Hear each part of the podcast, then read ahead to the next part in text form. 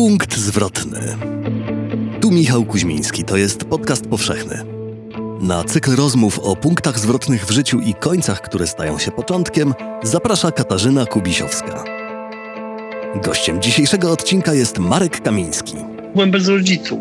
Bez rodziców, bez rodziny przez, no jako pięciolatek. Za jedyne taką sytuację, którą zapamiętam z tego okresu, to właśnie było to, że inne dzieci mówiły mi, że moi rodzice już nigdy do mnie nie wrócą, że już nigdy ich nie zobaczy. I pewnie tak myślę sobie, że ta sytuacja musiała mnie nauczyć tego, żeby liczyć tylko na siebie. Trwa epidemia, więc rozmowa odbyła się przez Skype. Prosimy o wyrozumiałość dla technicznych niedoskonałości nagrania. Weź, słuchaj, czyli podcast powszechny.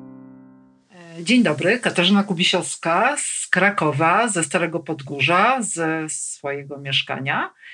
E, I dzisiaj będę rozmawiać z kimś, kto jest e, na drugim końcu Polski, e, nad morzem, czyli z Markiem Kamińskim. Dzień dobry, Marku. Cześć Kasia, witam, witam, dzień dobry. Tak, jestem w tej chwili, jestem w tej chwili w Gdyni, w Gdyni Orłowie nad całym morzem. W zasadzie w tej chwili widzę ze swojego okna morze.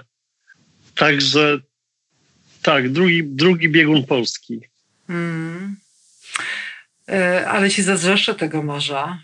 Możesz powiedzieć, jakie dzisiaj jest morze? Spokojne, wzburzone? Nie, raczej spokojne. Dzisiaj jest trochę wiatru, a taka bardzo fajna, ciekawa pogoda.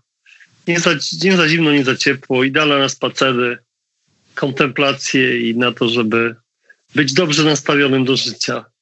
Tak, i, i do, e, dobra pogoda na to, żeby e, pójść i zagłosować, bo rozmawiamy w niedzielę 12 lipca. Tak jest, już jestem po głosowaniu, także. W każdym razie możemy spokojnie rozmawiać, prawda? Tak jest, możemy spokojnie rozmawiać. Margę, dzisiaj chciałabym z Tobą porozmawiać o punktach zwrotnych w Twoim życiu i pierwszy punkt zwrotny, który przychodzi ci do głowy, to jest jaki?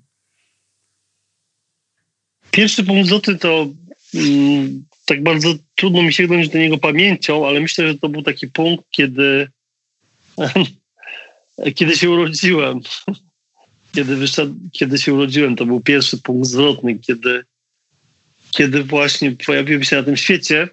Ale drugi punkt zwrotny bardzo. A poczekaj, przepraszam. Zanim dojdziemy do tego drugiego, to powiedz mi, e, co ci mama opowiadała o tym dniu, jak się urodziłeś, bo przypuszczam jednak, że go nie pamiętasz. Urodziłem się 24 marca rano, więc e, myślę, że moi rodzice, się, moja mama się trochę bała, ponieważ przede mną urodziła się, i urodziła się moja siostra, która umarła parę dni po urodzeniu. Więc myślę, że mama musiała być w dużym stresie w tym momencie, jak nie rodziła, żeby właśnie bała się może tego, że powtórzyć ta, ta historia. Także to, to zapamiętałem najbardziej z opowieści mamy. Mhm. A masz takie zdjęcia y, tuż po porodzie? Są w twoim archiwum rodzinnym? Może nie tuż po porodzie, ale wtedy się nie robiło tak dużo zdjęć jak teraz. Nie było takich możliwości ale na pewno mam zdjęcie z chrzcin, więc to było już nie, nie, nie, niedługo, po porod, niedługo po urodzeniu. A jakim byłeś dzieckiem? Spokojnym, niespokojnym, płaczliwym, uśmiechniętym? Trudno mi powiedzieć. Właśnie zaraz może przejdę teraz do drugiego punktu żółtnego w moim życiu. Ale drugi punkt, ja myślę, że raczej, ale ja myślę, że raczej byłem pogodnym pogodnym, uśmiechniętym, zadawałem niesfornym, zadawałem dużo pytań i, i, i generalnie takim, który od początku chciał coś zobaczyć, co jest za horyzontem, za, każ- za jakimkolwiek horyzontem. To był horyzont przedszkola, jako, pamiętam, że jako, tak pamiętam, że jako, jako dziecko razem, razem z moim, brat, z moim środecznym bratem, z kuzynem, uciekliśmy wujkowi, e, który nas odprowadzał z przedszkola do domu. E, uciekliśmy mu w ten sposób, że się, ja to wymyśliłem akurat, to zbiegliśmy się w dwóch kierunkach. Także wujek nie wiedział, kogo za kim gonić. Nie gonił nikogo w końcu, a my się spotkaliśmy w miejscu, w którym się mówiliśmy i mieliśmy trochę czasu, żeby eksplorować park, który był niedaleko przedszkola. No, sprytne. Mhm. Także no, na pewno byłem dzieckiem, które pewnie sprawiało jakieś kłopoty, nie, nie byłem taki mm, jakby takim dzieckiem, które słuchało się bardzo grzecznie i tak jakby poruszało się po kolejnach e, wyznaczonych przez dorosłych. Ale następnym punktem w moim życiu zwrotnym to było to, był, to było właśnie to było złamanie ręki. Kiedy miałem 5 lat, złamałem rękę, a byłem wtedy u cioci pod, pod Łodzią, więc wylądowałem w szpitalu w Łodzi. Niewiele z tego pamiętam, ale wtedy właśnie to było skomplikowane złamanie i spędziłem prawie, prawie pół roku w szpitalu. Mm, I tą rękę mi parę razy zdaje się, że łamano i z powrotem ją składano, bo nie chciała się zrosnąć i istniała możliwość zakażenia i amputacji. No i to mnie, to mnie jakby wskazało, można tak powiedzieć, na, na to, że byłem bez rodziców. E, bez rodziców, bez rodziny przez, no jako pięciolat, pięciolatek przez, e, przez pół roku. I to jedyne taką sytuację, którą zapamiętam z tego, z tego okresu, to właśnie mm, było to, że inne dzieci mówiły mi, że moi rodzice już nigdy do mnie nie wrócą, że już nigdy ich nie zobaczy. Straszyły mnie po prostu tak. A drugie to właśnie taki, to, to była łódź i światła łodzi. E, jest noc właśnie, jestem w tej sali i patrzę na, na światła łodzi, które są gdzieś pode mną. I pewnie tak myślę sobie, że ta sytuacja mm, musiała mnie nauczyć tego, żeby liczyć tylko na siebie. Myślę, że żeby przetrwać to wszystko, to musiałem właśnie nauczyć się tego, że, żeby, żeby, żeby liczyć na siebie. Mm, a Marku, ale powiedz, przepraszam, y, wejdę ci w słowo, ale czy ty wierzyłeś w to, że twoi rodzice nie przyjadą? Wierzyłeś to, co mówili y, twoi rówieśnicy, twoi koledzy? Nie, nie, pamiętam tego, ale myślę, że dziecko raczej wierzy w to, co mówią inni. Nie, nie miałem pięć, lat, nie ma jeszcze tak, takiego umysłu, żeby, żeby tak myśleć, że inni go kłamią, prawda? Tak, co mi powiedzieć? Myślę, że musiałem uwierzyć przynajmniej e, na jakiś czas, że to jest prawda. No to jest bardzo mocne doświadczenie. Jak na pięciolatka. No bo, bo próbowałem pisząc książki, analizowałem skąd jakby mm, wzięła się we mnie taka umiejętność radzenia sobie w trudnych sytuacjach. Kiedy właśnie szczególnie kiedy byłem, kiedy byłem sam na, na Oceanie Arktycznym czy w Antarktydzie, kiedy jak byłem w sytuacji zagrożenia życia i, mm, i jakby poradzenie sobie z tą sytuacją nie sprawiało mi większego kłopotu. Było dla mnie na jakimś standardem, można powiedzieć.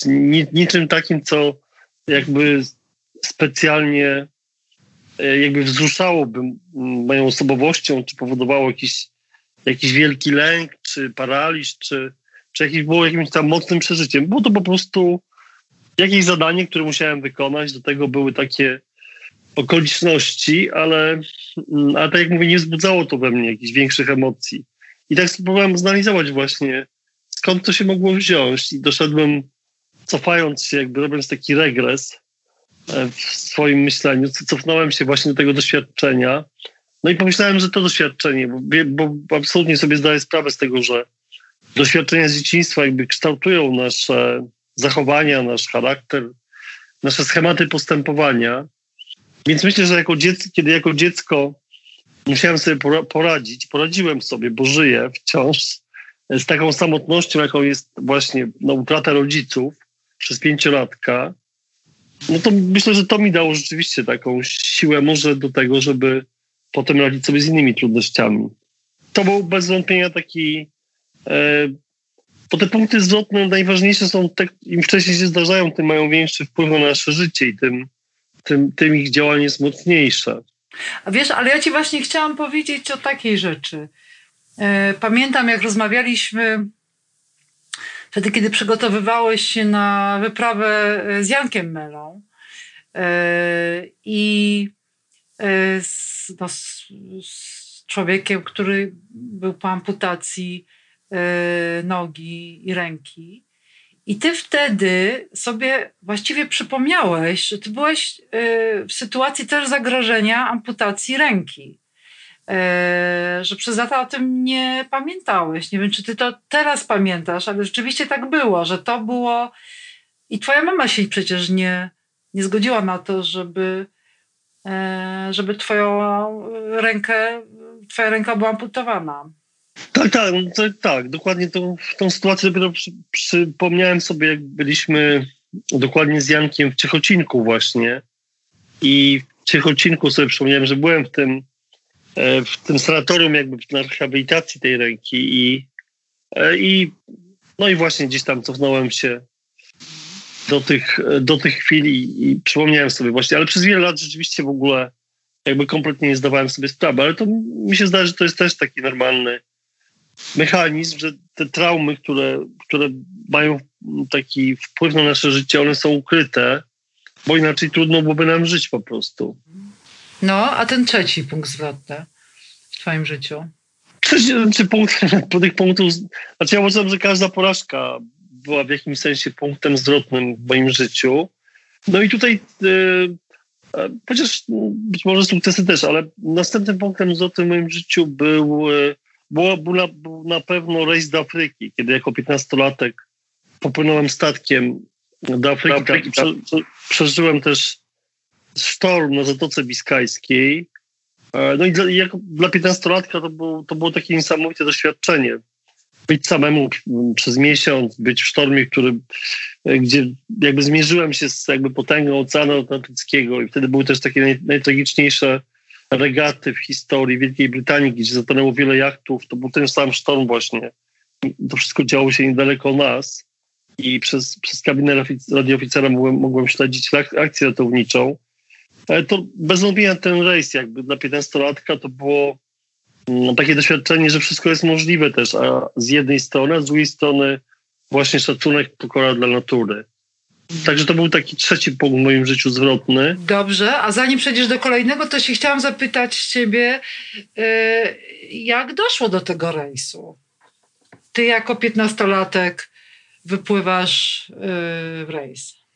No ja zawsze wierzyłem w możliwości, że wszystko jest możliwe i kiedy zobaczyłem właśnie będąc u wujka w, w Szczecinie ogłoszenie o możliwości uczestnictwa w takim rejsie okrężnym, to pomyślałem, dlaczego, nie, dlaczego miałbym nie popłynąć i zapytałem się, czy mogę, powiedziałem, że rodzice nie będą chcieli popłynąć taki rejs. Zapytałem się w biurze właśnie Polskiej Żeglugi Morskiej, czy, czy mogę popłynąć bez rodziców i jakby uzyskałem wszystkie informacje, które były im potrzebne do tego, żeby zacząć staranie się o paszport i jakby potem rodzic, moi rodzice myślę, że nie wierzyli, że takie jest, jest możliwe, dlatego się zgodzili na to wszystko. No a potem krok po kroku jakby udało mi się wszystkie trudności pokonać, które były po drodze. Można powiedzieć, obciąć smokowi siedem, siedem, siedem głów, tak, tak smokowi jakby niemożności, który chciał pożeć to moje marzenie i czy zniszczyć to moje marzenie. No i w końcu zaokrętowałem się na statek i popłynąłem. Oczywiście to nie było takie proste. No ja teraz jakby mógłbym opowiadać godzinami o tym, jak było trudno to zrobić, ale bardzo skróciłem tą historię. Ale esencją tego jest e, to, że wierzyłem w swoje marzenia. Oczywiście przedtem sto innych rzeczy mi się nie udało, w które wierzyłem, ale, ale za każdym razem próbowałem od nowa i tak akurat się udała. To wystarczyło, żeby też e, e, żeby też wierzyć w to, że jednak warto podążać za marzeniami. Także ten rejs bez wątpienia był, był taki przełomowy, bo tworzył mnie na świat. To było też takie no, niesamowite doświadczenie. 15-latek sam na oceanie. E, Prowadzę, zresztą marynarze dali mi prowadzi, sterować tym statkiem na Oceanie Atlantyckim, gdzie jest duża przestrzeń. Jakie to uczucie? Pamiętasz to uczucie? No pamiętam, że tak, że to, to jest takie uczucie, że wszystko jest możliwe po prostu, że tylko trzeba chcieć i starać się i być uważnym. I umieć się zapytać i poprosić, bo mogło mi też nie przyjść do głowy, żeby się zapytać o to, czy mogę posterować teraz statkiem. A dla marynarza to było też, dla, powiedzmy, dla sternika to, to było też odciążenie. Dla niego to była praca, więc chętnie podzielił się tą pracą e, z kimś e, młodszym. Ale na pewno to było wiele doświadczeń. To były noce spędzone na mostku e, z marynarzami, to były no, też noce spędzone w maszynie, statku i rozmowy też o życiu, o tym, o tym e, czym jest poznawanie świata. jak wygląda świat, więc to było takie totalne doświadczenie dla 15-latka życia, świata i człowieka.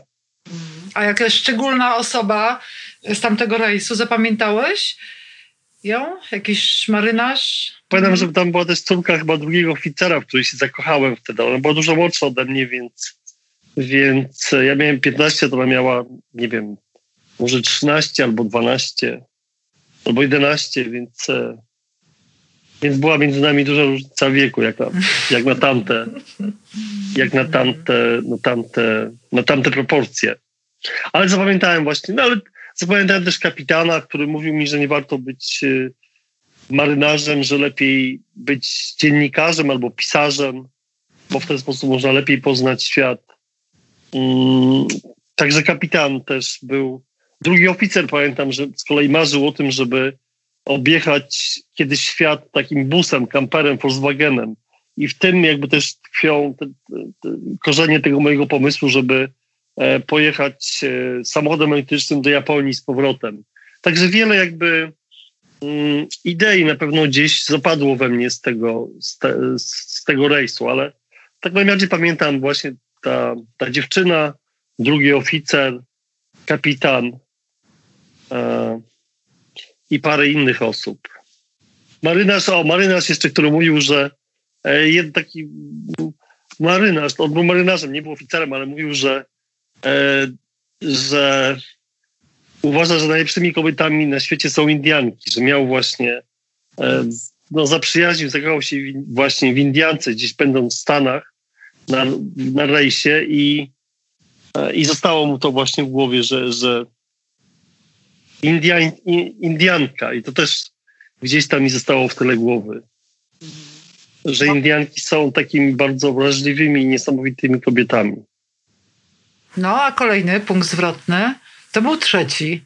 To był trzeci, tak. E, czwartym punktem zwrotnym było bez wątpienia były studia filozoficzne. Czyli właśnie przez całe liceum myślałem o tym, żeby zostać marynarzem, kapitanem. Chciałem studiować w wyższej szkole morskiej i nagle na czwartym roku, na, na czwartym, w czwartej klasie liceum zacząłem czytać Stachurę, Wojaczka, Bursę, Witka, Witkacego, Gombrowicza i nagle jakby wszystko mi się odmieniło. I, I nagle jakby straciłem taką pewność, kim chcę zostać. I w ogóle nie wiedziałem jakby, co mam studiować. I w zasadzie wybrałem studia filozoficzne taką metodą tak zwanej podwójnej negacji, że o ile wiedziałem, że nie chcę być, e, nie wiem, wojskowym, inżynierem, e, czy też e, ekonomistą, to nie potrafiłem powiedzieć sobie, że nie chcę zostać filozofem. I, I to był jedyny powód, dla którego zdecydowałem się studiować filozofię, ale to był bardzo dobry wybór, bo myślę, że ta filozofia zawsze była w jakimś sensie obecna we mnie od początku mojego życia, więc tak musiało być po prostu. Więc y, studia filozoficzne, takie nieoczywiste, bo nikt, nie miałem w otoczeniu nikogo, kto by mi sugerował, żeby studiować filozofię. Nie tylko w prowadzeniu mojej szkoły, jakby liceum, chociaż miałem świetne, znaczy chodziłem do świetnego liceum, do dzisiaj pamiętam właśnie i wychowawczynię, zresztą moje wychowawczyni też to był taki zwrotny punkt mojego życia. Wychowawczynie właśnie w szkole podstawowej pani świętej pamięci pani Aniela Stopa i pani Rona Szczutowska z liceum. To, był, to były też takie ważne osoby w moim życiu, ale, ale generalnie tak nikogo nie było, kto mógłby mi nawet powiedzieć coś o filozofii. I to uważam, że to, że los mi przyniósł jakby tą decyzję, żeby studiować filozofię, to było absolutnie e, zwrotny punkt, najbardziej zwrotny, jeden z najbardziej też zwrotnych punktów w moim życiu. Mm. Bez filozofii myślę, że jakby nie zrobiłbym tego wszystkiego na pewno, ani biegunów, ani, ani wielu innych rzeczy. A dlaczego? Dlatego, że filozofia mm, jakby zajmuje się pytaniem dlaczego. a dla, dlaczego? A jakby wiele innych nauk stara się odpowiedzieć na pytanie, dlaczego, natomiast nie zajmuje, jakby mało, mało zajmuje się takimi fundamentalnymi pytani, pytaniami, po co to wszystko, dlaczego istnieje życie, dlaczego istnieje świat, A, ale też przede wszystkim filozofia jakby jest takim przeglądem ludzkiego schematów, ludzkiego myślenia. Jakby w każdej, od początku jest taką historią też mm, e, ludzkim, ludzkiego podejścia do poznawania świata i poznawania człowieka. Także filozofia nauczyła mnie precyzyjnie myśleć, a sztuka precyzyjnego myślenia jest bardzo ważna w zdobywaniu biegunów. Tak w dużym skrócie bardzo. No i miałem też wspaniałych nauczycieli, takich jak właśnie Klemens Szaniawski, czy Marian Przełęcki, czy Bogusław Wolniewicz, czy, mm, czy Barbara Stanosz, czy uczniów e, Szkoły Lwowsko-Warszawskiej, e, spadkobierców myśli Ajdukiewicza, Leśni, Leśniewskiego, czy, czy też, czy, czy też profesora Tatarkiewicza, więc to naprawdę były świetne studia. Ale nie, z kolei też takim zwrotnym punktem był na pewno wyjazd do, do, e, do Meksyku, kiedy jako dwudziestolatek znalazłem się w Meksyku. To było niesamowicie coś, co otworzyło mi oczy już nie na świat, tak jak ten wyjazd do Afryki, ale na wszechświat. Bo przez, e, przez Majów, przez, przez, cywiliza- przez piramidy, w których jakby, na których spałem, czy, czy w których spałem, e, piramidy Majów, Azteków, e, Tolteków, czy przez te miejsca, które zobaczyłem, dotknąłem energię e, Majów właśnie, czy też nawet sztukę Fridi Kahlo, e, Diego Riviery, to, to wszystko jakby no, kompletnie zmieniło mój pogląd na świat i zobaczyłem, że Europa jest tylko jednym z wariantów istnienia, a generalnie, że świat jest też jednym z wariantów jakby istnienia we wszechświecie, bo, bo akurat dla Majów też e, ten kontakt z, z, jakby z uniwersum był bardzo ważny, więc to też był bez, bez wątpienia ważny, zwrotny punkt w moim życiu. Podróż do, do no spędziłem w sumie pół roku w Meksyku i przejechałem cały Meksyk od, e, od e, Rio Sumacinta na południu, czyli od, prawie od Gwatemali do, do Tijuany, czy też od Veracruz do Acapulco. I to była też, ten, Meksyk to był bez wątpienia, a, a takim kwintesencją Meksyku to było spotkanie dwóch jaguarów w dżungli, kiedy spotkałem właśnie w takim, w ruinach e, w dżungli w, e, w Jan Chilan, stanąłem twarzą w twarz z dwoma jaguarami. E, to była kwintesencja tego zwrotu. No i interesuje mnie e, ten moment, kiedy stoicie naprzeciwko siebie, ty i dwa jaguary. Co się dzieje dalej? Misterium spotkania. Czy to misterium spotkania jak, jak długo trwało? Wiesz, to było tak, że ja się oczywiście bałem, że te jaguary mnie zjedzą. Zresztą y, jaguary e, zabijają, zabijają ludzi, wbijając im kły jakby od góry w czaszkę. E, także pamiętam, że kiedy zobaczyłem te jaguary, to najpierw pomyślałem, skąd one się tutaj wzięły. E, a potem zacząłem się zastanawiać, gdzie są Indianie, z którymi byłem. Nikogo nie było koło mnie, więc więc przestraszyłem się, że, że one rzeczywiście mnie rozszarpią. Ale dziś tam z drugiej strony byłem spokojny. Może dlatego, że jako dziecko bawiłem się siedmioma kotami i może te jaguary wyczuły to, że jestem dobry dla kotów. Więc e, pamiętam tylko, że właśnie jakby byłem spokojny, całkowicie spokojny. Te jaguary popatrzyły mi w oczy, ja popatrzyłem na nie i, i tak jak bez, jakby bezszelestnie się pojawiły, tak tak bez, bezszelestnie zniknęły. To było niesamowite, że to wszystko się odbyło bez żadnego dźwięku w zasadzie. Także czasami, bardzo często wracam myślami do tej, do tej sceny. I tak z jednej strony właśnie myślę, dlaczego te jaguary mnie oszczędziły wtedy, czemu nic nie zrobiły i czego to był znak. I, no i te, potem spotkałem taką Indiankę, która mi mówiła, że według Majów spotkanie jaguarów e, oznacza coś ważnego, co ma nas spotkać w życiu, że to jest taki znak, więc e, prawie, prawie codziennie w zasadzie myślę o tej scenie w jakimś kontekście takim, no, że coś takiego było w moim życiu. To też taki był punkt zwrotny na pewno. No, a kolejny punkt zwrotny? Kolejny punkt zwrotny, no to już potem tych punktów było też e, jakby trudno wybrać, ale taki ważniejszy to było to pewnie, że budowałem jacht Władimir Wysocki. Tym, tym jachtem chciałem opłynąć świat dookoła. I ze względu na to, że kapitan Bezpieki nie zgodził się na wypłynięcie tego jachtu, to wszystko jakby znowu porażka, wszystko runęło w gruzach i no bo to lata 80. jeszcze, prawda? Jeszcze stan wojenny, czy tam po stanie wojennym, po stanie wojennym. I no i jakby w konsekwencji znalazłem się w Hamburgu, mając pięć marek, pięć marek niemieckich w kieszeni, gdzie musiałem wszystko zaczynać od zera. Jakby z jednej strony w maju miałem płynąć dookoła świata, a w czerwcu byłem w Hamburgu jako, jako emigrant, w zasadzie bez grosza w kieszeni, bez, bez, bez niczego, bez pracy, bez studiów. I to było niesamowite, bo właśnie mm, dosyć szybko zacząłem studiować filozofię od, od września w zasadzie. Od października zacząłem studiować filozofię na Uniwersytecie Hamburskim. W międzyczasie znalazłem sobie pracę. No i jakby ten pobyt, generalnie ten pobyt w Hamburgu bardzo dużo mnie nauczył, bo przez to, że podejmowałem różne rodzaje pracy, zdobyłem takie doświadczenie, które potem się przełożyło na to, że byłem w stanie założyć bardzo szybko firmę po zmianie ustroju w Polsce i i tą firmę, tą firmą też skutecznie zarządzać. Także znowu porażka, która się okazała wielkim sukcesem. Być może gdybym wtedy popłynął wejść do świata, to, to właśnie wróciłbym z doświadczeniem jakimś życiowym, ale, ale być może nie zdobyłbym biegunów i nie byłoby tego wszystkiego, co miałoby być. Ale generalnie no, jakby wniosek jakby dla mnie z tej był taki, że, że ten, ten Hamburg był taki kluczowy też w moim życiu dla przyszłych dla innych projektów.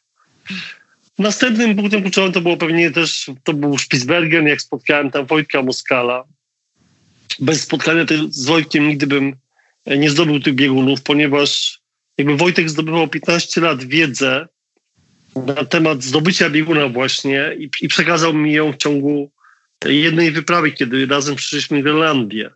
I to bardzo skróciło mój okres przygotowań do tej wyprawy życia i przez to jakby u, można powiedzieć u progu takiego podróżniczego życia zacząłem właśnie od biegunów i to, i to bardzo dużo zmieniło. Ale na tej wyprawie było dość ciężko, prawda? Momentami. I miałeś takie momenty, żeby zrezygnować przecież. Tak, no każdej wyprawy człowiek ma takie momenty. W ogóle w życiu człowiek często myśli, żeby z czegoś zrezygnować, prawda? Jak jest ciężko, to jest normalne. Ale też te wyprawy nauczyły mnie tego właśnie, że że jakby to, że się myśli o czymś, to nie znaczy, że, że ta myśl jest mną. To nie znaczy, że trzeba się tej myśli poddawać. Także tak, zarówno przez Grenlandię, jak i na biegun północny, na południowy było bardzo wiele trudnych momentów, kiedy, kiedy wszystko, jakby życie było na włosku i wszystko było na włosku. Więc... No ale powiedz właśnie o tych najtrudniejszych momentach.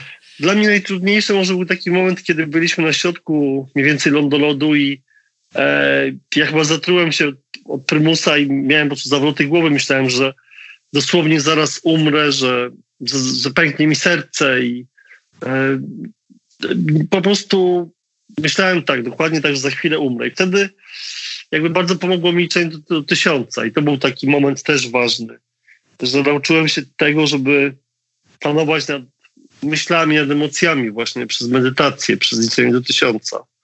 Z kolei na biegunie północnym to ileś razy wpadłem do wody, a dno było 4 km pode mną. E, czy też e, Wojtek mało co nie został przygnieciony krą, która pod nim się, e, która po prostu zrobiła grzybka, można powiedzieć. Wielotonowa kra, on stąpił na klej, tak kra jakby podwróciła się do góry nogami, on skoczył na drugą klę. Czy też kiedy kry jakby poruszały się z taką prędkością, że ledwo mogliśmy wskakiwać z jednej na drugą. Także no była to nieustanna, jakby każdy dzień był zagadką, można powiedzieć. Kiedy stąpaliśmy po cienkim lodzi, ten lód się mógł zarwać. E, czy kiedy groziło nam, kiedy groziły nam białe niedźwiedzie, znaczy zagrożeniem były białe niedźwiedzie, było słuchać ich odgłosy, czy było widać, widać świeże ślady. Więc na pewno tych y, takich bezpośrednich, czy jak szedłem na biegun południowy, to z kolei szczeliny, które miały po 200 metrów głębokości. W takich szczelinach też zginęło wiele wypraw i... No ty chyba rozbiłeś namiot kiedyś na szczelinie, prawda? Tak, tak, nawet jednego, na, na, chyba na Wigilię zbiłem nawet namiot na Szczelinie. Także, także tych zagrożeń życia było, było rzeczywiście bardzo dużo i no, trzeba było sobie też z nimi poradzić jakby przy pomocy umysłu głównie. To liczenie do tysiąca tak pomaga? Jakby to są, liczenie tysiąca jest jedną z technik, jakby nie, nie jedyną, bo też każda, każde narzędzie, kiedy za długo, za długo się go używa, może się jakby zużyć, więc e, na pewno modlitwa, na pewno liczenie do tysiąca, na pewno na pewno też takie jest zaufanie do siebie samego, to, że człowiek siebie zna po prostu i, i jakby potrafi kontrolować swoje emocje, jakby nie poddawać się im od razu, nie poddawać się strachowi, więc e, głównie to takie poznanie samego siebie, tak, bo bym powiedział, to, że już miałem wtedy w miarę bogate wnętrze, to mi pozwoliło jakby schronić do tego wewnętrznego świata i to mi pozwoliło mieć energię, żeby dawać sobie radę w tym zewnętrznym świecie. Ale przede wszystkim taka wiara w sens tego, co się robi też. To wiara jakby w sens idei, która stoi za tym wszystkim. To dawało też siłę.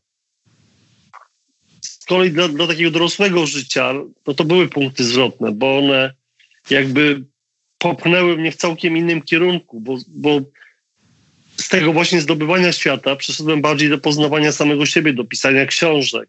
Więc paradoksalnie to, że zacząłem robić te wyprawy i zdobywać bieguny, to, to nie spowodowało, że ja więcej jeszcze zdobywałem i już całe życie potem zdobywałem, tylko one po prostu zwróciły mnie z kolei do samego siebie i do, pozna- do po, powróciłem do filozofii, do poznawania człowieka i do takiej refleksji nad, e, nad, nad, nad całością tego wszystkiego. Co, co właśnie, co zrobiłem w tej ostatniej swojej książce Power for Change, książce, którą napisałem właśnie w czasach COVID-u, bo z kolei po tych wszystkich wyprawach, po małżeństwie, e, po małżeństwie, które trwa e, cały czas i, i też dzie, dzieci, oczywiście to, że dzieci były też punktem zwrotnym. Tych, tych punktów zwrotnych było bardzo wiele tak naprawdę, następnych, ale żeby też jakby zmierzyć gdzieś do, zmierzać gdzieś do puenty, no to COVID też był takim punktem zwrotnym, który spowodował, że napisałem książkę Power for Change, która jest jakby podsumowaniem tych wszystkich doświadczeń, które zdobyłem w życiu i zamianem, zamianą ich w metodę biegun w pięć kroków i podzielę się tą wiedzą z innymi właśnie przez, przez książkę, przez e, też jakby taki cały program, który przygotowuje life plan i no i też jeszcze następny punkt, że moim zwrotnym w moim życiu cofnę się jeszcze do wyprawy z Jaśkiem Melą, kiedy zrozumiałem też, że człowiek jest tym, co pomaga innym, że człowiek jest tym, co daje innym. Czyli, że właśnie pomaganie ma też sens. I, i jakby doświad- i też jakby to zrozumienie tego, że to moje doświadczenie może pomagać innym. Tak jak, jak Wojtek Moskal pomógł y, tobie kiedyś, prawda? Tak jak Wojtek Moskal pomógł mi, dokładnie. Także w zasadzie jak człowiek jest ważny, to każdy dzień może być punktem zwrotnym. Mhm.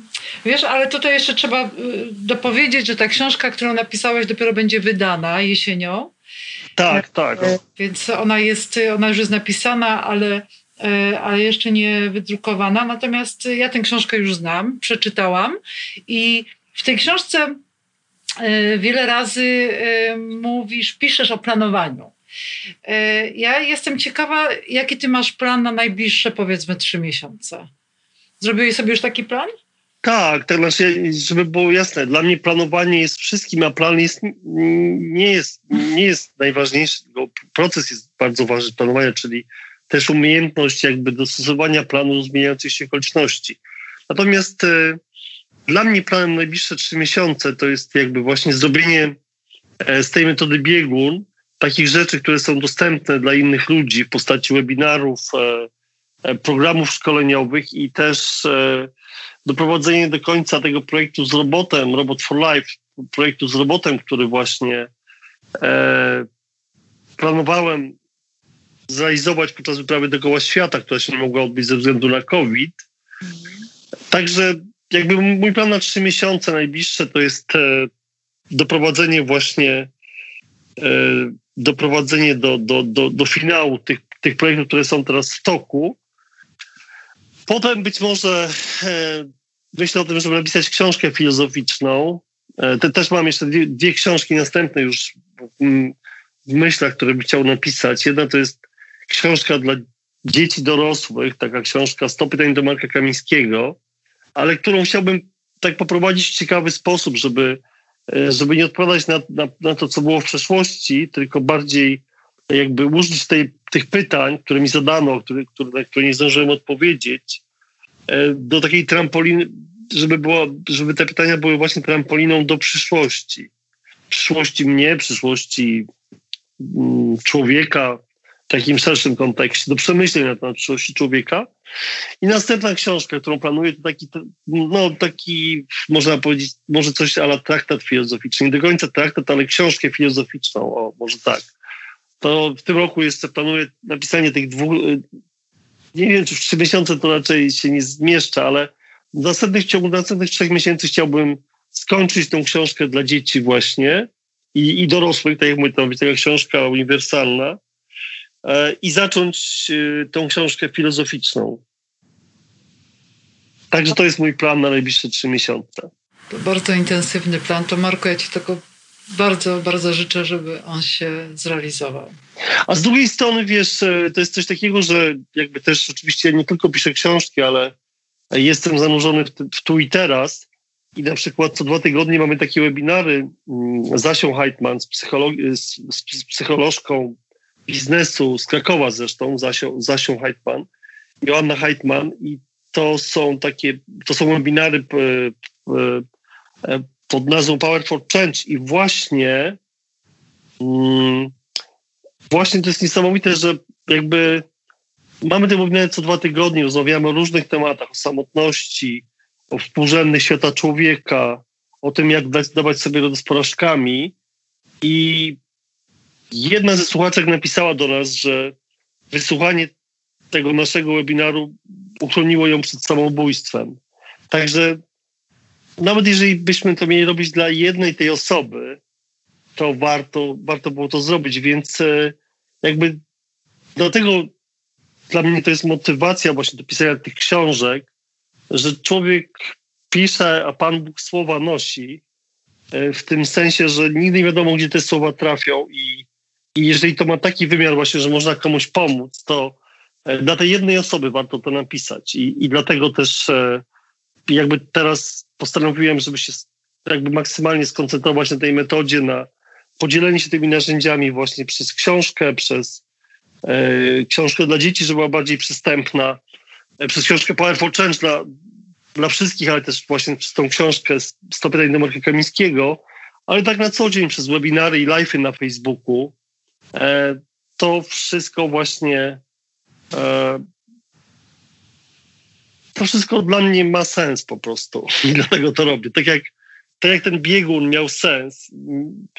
Dokładnie nie wiedziałem, dlaczego na, na niego idę. Wiedziałem, że chciałem go zdobyć i wiedziałem, że zdobycie bieguna nie będzie końcem wcale wszystkiego, tylko tak naprawdę początkiem. I tak samo teraz, jakby dla mnie tym biegunem jest e, podzielenie się z, jakby tym, tym doświadczeniem życiowym z innymi przez książki, przez webinary, ale też jakby to sprawienie, żeby ta metoda żyła, żeby, bo e, sama wiedza, kiedy jest tylko w mojej głowie, to, czy tylko w książkach, to jest martwa. A jeżeli jakby inspiruje i zmienia życie innych ludzi, to jest żywa. I, i w sumie to jest mój biegun teraz, żeby ta wiedza żyła w umysłach innych ludzi. Mm. No to, to jest dobra puenta na naszą rozmowę. Trzymaj się, Kasia. Wszystkiego dobrego. Podcast powszechny. Weź, słuchaj. Muzyka Lilo Sound Running Backwards Film Music.io. Współwydawcą podcastu powszechnego jest Fundacja Tygodnika Powszechnego. Współpraca audioteka.pl. Jeśli słuchają nas Państwo w Spotify albo w Apple Podcast, zasubskrybujcie nasz kanał. Jesteśmy też w Google Podcast i w aplikacji Lekton oraz na www.tygodnikpowszechny.pl/podcast.